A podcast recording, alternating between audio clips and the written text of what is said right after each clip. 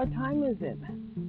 It's almost noon, and it is on June the 27th, a few days before my birthday. And, you know, I have to talk about who I am and why I am the way I am because most people don't understand that, you know, I was a single parent, and as a single parent, the responsibility for educating my children was all on me. And as I struggled initially, as my oldest son was gifted and gate, and the challenge was always, he was always struggling. And all the way up until high school, I had to force issues about his ability to receive the grade that he was qualified to get. I mean, you know, you get stuff back written on his paper.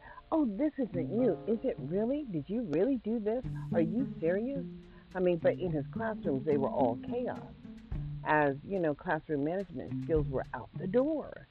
And just the mere fact that I had three boys and had no job as I was working with Los Rios Community College, and that you know, they said I had a workers' comp injury. That's what they called it. But really, I think now that I'm older, I was working in a toxic environment, and I got to tell you, once you've been exposed to poison and toxins, that your body tries to fight that off, and and it's it's a lifetime ailment because it's not about rheumatoid arthritis. It's really toxic environment, and eventually, I can tell you that they shut that trailer down and they built a new wing, but not before they discriminated against me. And so, you know, one day I will take that on. As my son had a disability when he was born, as that's why, you know, I was working there when I conceived. So life just goes on, and you learn, and the blessings in life are so real. I mean, you know, I consider it a blessing to have the ability to participate in the educational system as much as I did.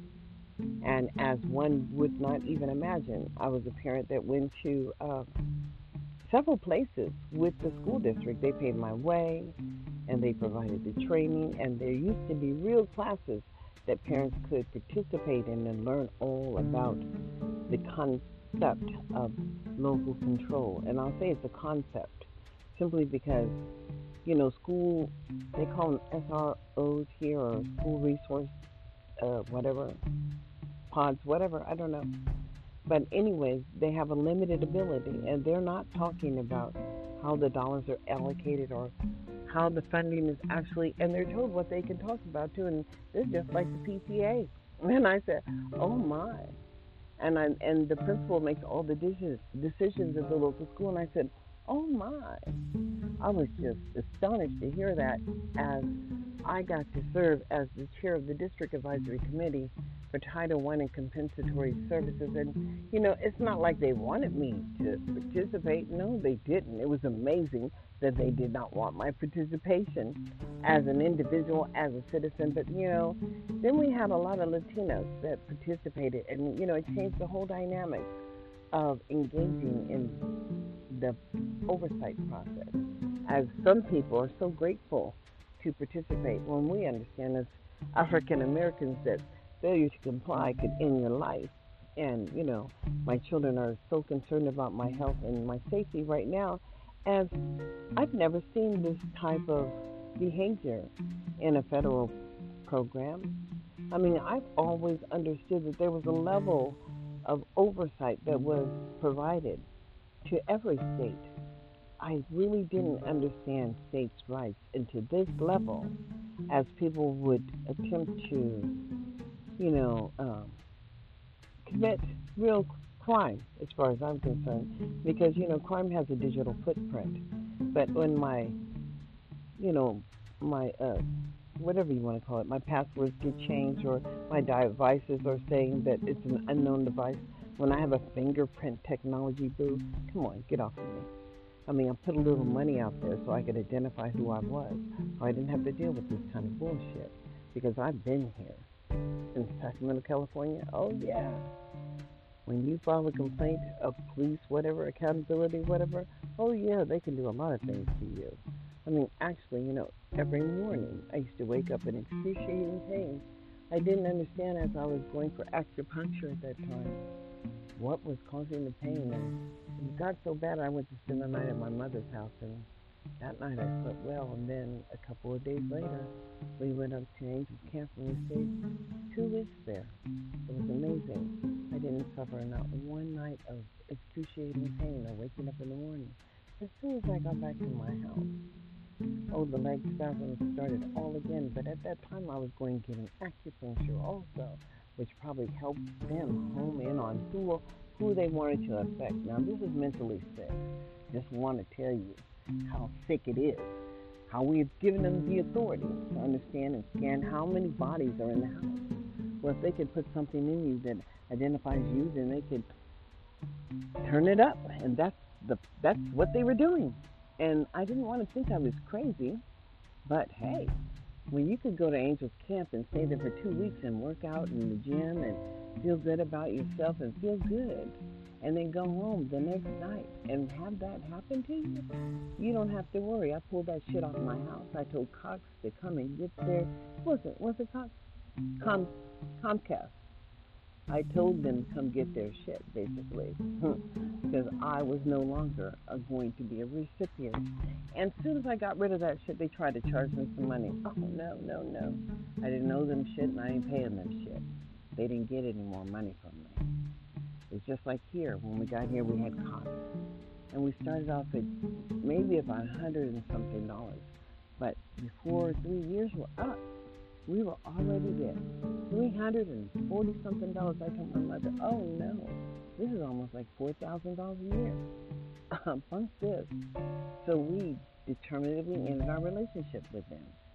And we got on LV.net, which is an independent carrier which we're right here by the signal in the tower, and we have a great reception. And then when I filed a complaint about other things that were happening to my devices, network management kind of things, administrative services kind of things, then they're going to send out here a tech to upgrade our signal. I said, no. I haven't had any problem with my signal. What I've had is a problem with a network administrator. And because I know who I am, you don't have to worry. I know what's happening.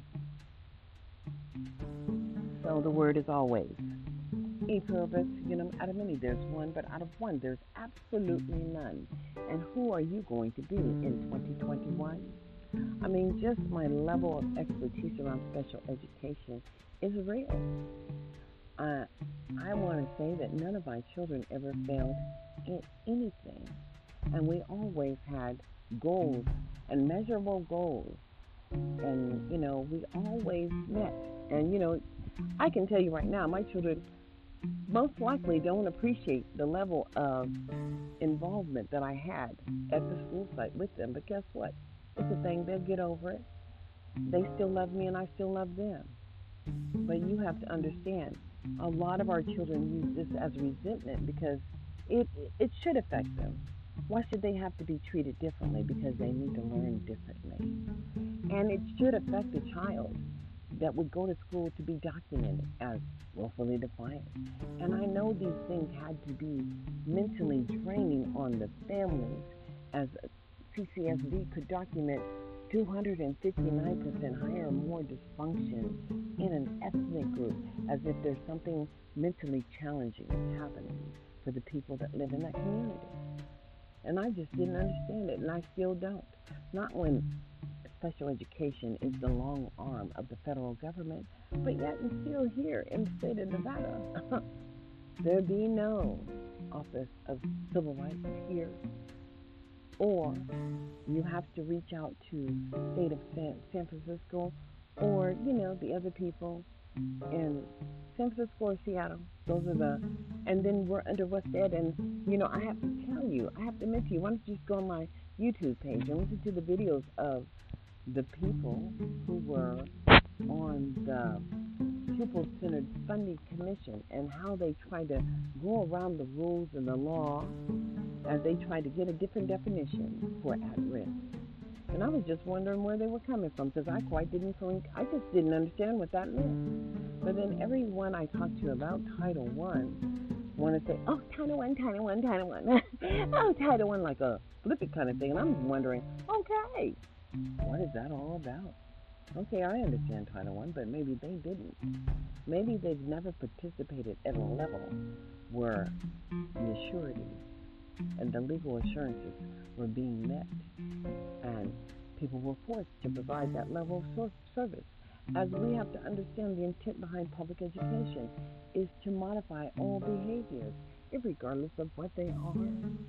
Our children should not look at that as a negative thing, as it was the full mm-hmm. power of the law. And guess what, Boo? It determined who was working with you. And it gave me the control. So I was definitely in the driver's seat. And that's when you graduated.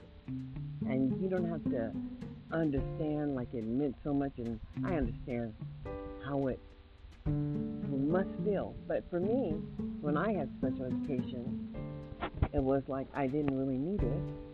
But I did talk with a list, and I did utilize the language proficiency opportunity as I can articulate, and I am in control of the King's English. I understand what I'm talking about. You should understand that I understand who I am. And as I understand who I am in America, we are living in 2021 where the establishment of freedom has been defined. But at the state level, they haven't really accepted their total responsibility of what they had committed over time. And over time, black people, well, I just don't understand what that 259% willful defiance means in a community, in a state, in a city. Well, what's going on over there? Are the social programs that we all pay for not working? I mean, I'm really just trying to understand because it is all about teaching a man to fish so he can fish the next day. Definitely it's not about making sure he comes the next day to get your little handout. Reality in 2021, life is about e. Out of many, there's one, but out of one, there's absolutely none. So the word is, who will you be in 2021? Please like, subscribe, and follow me on Anchor.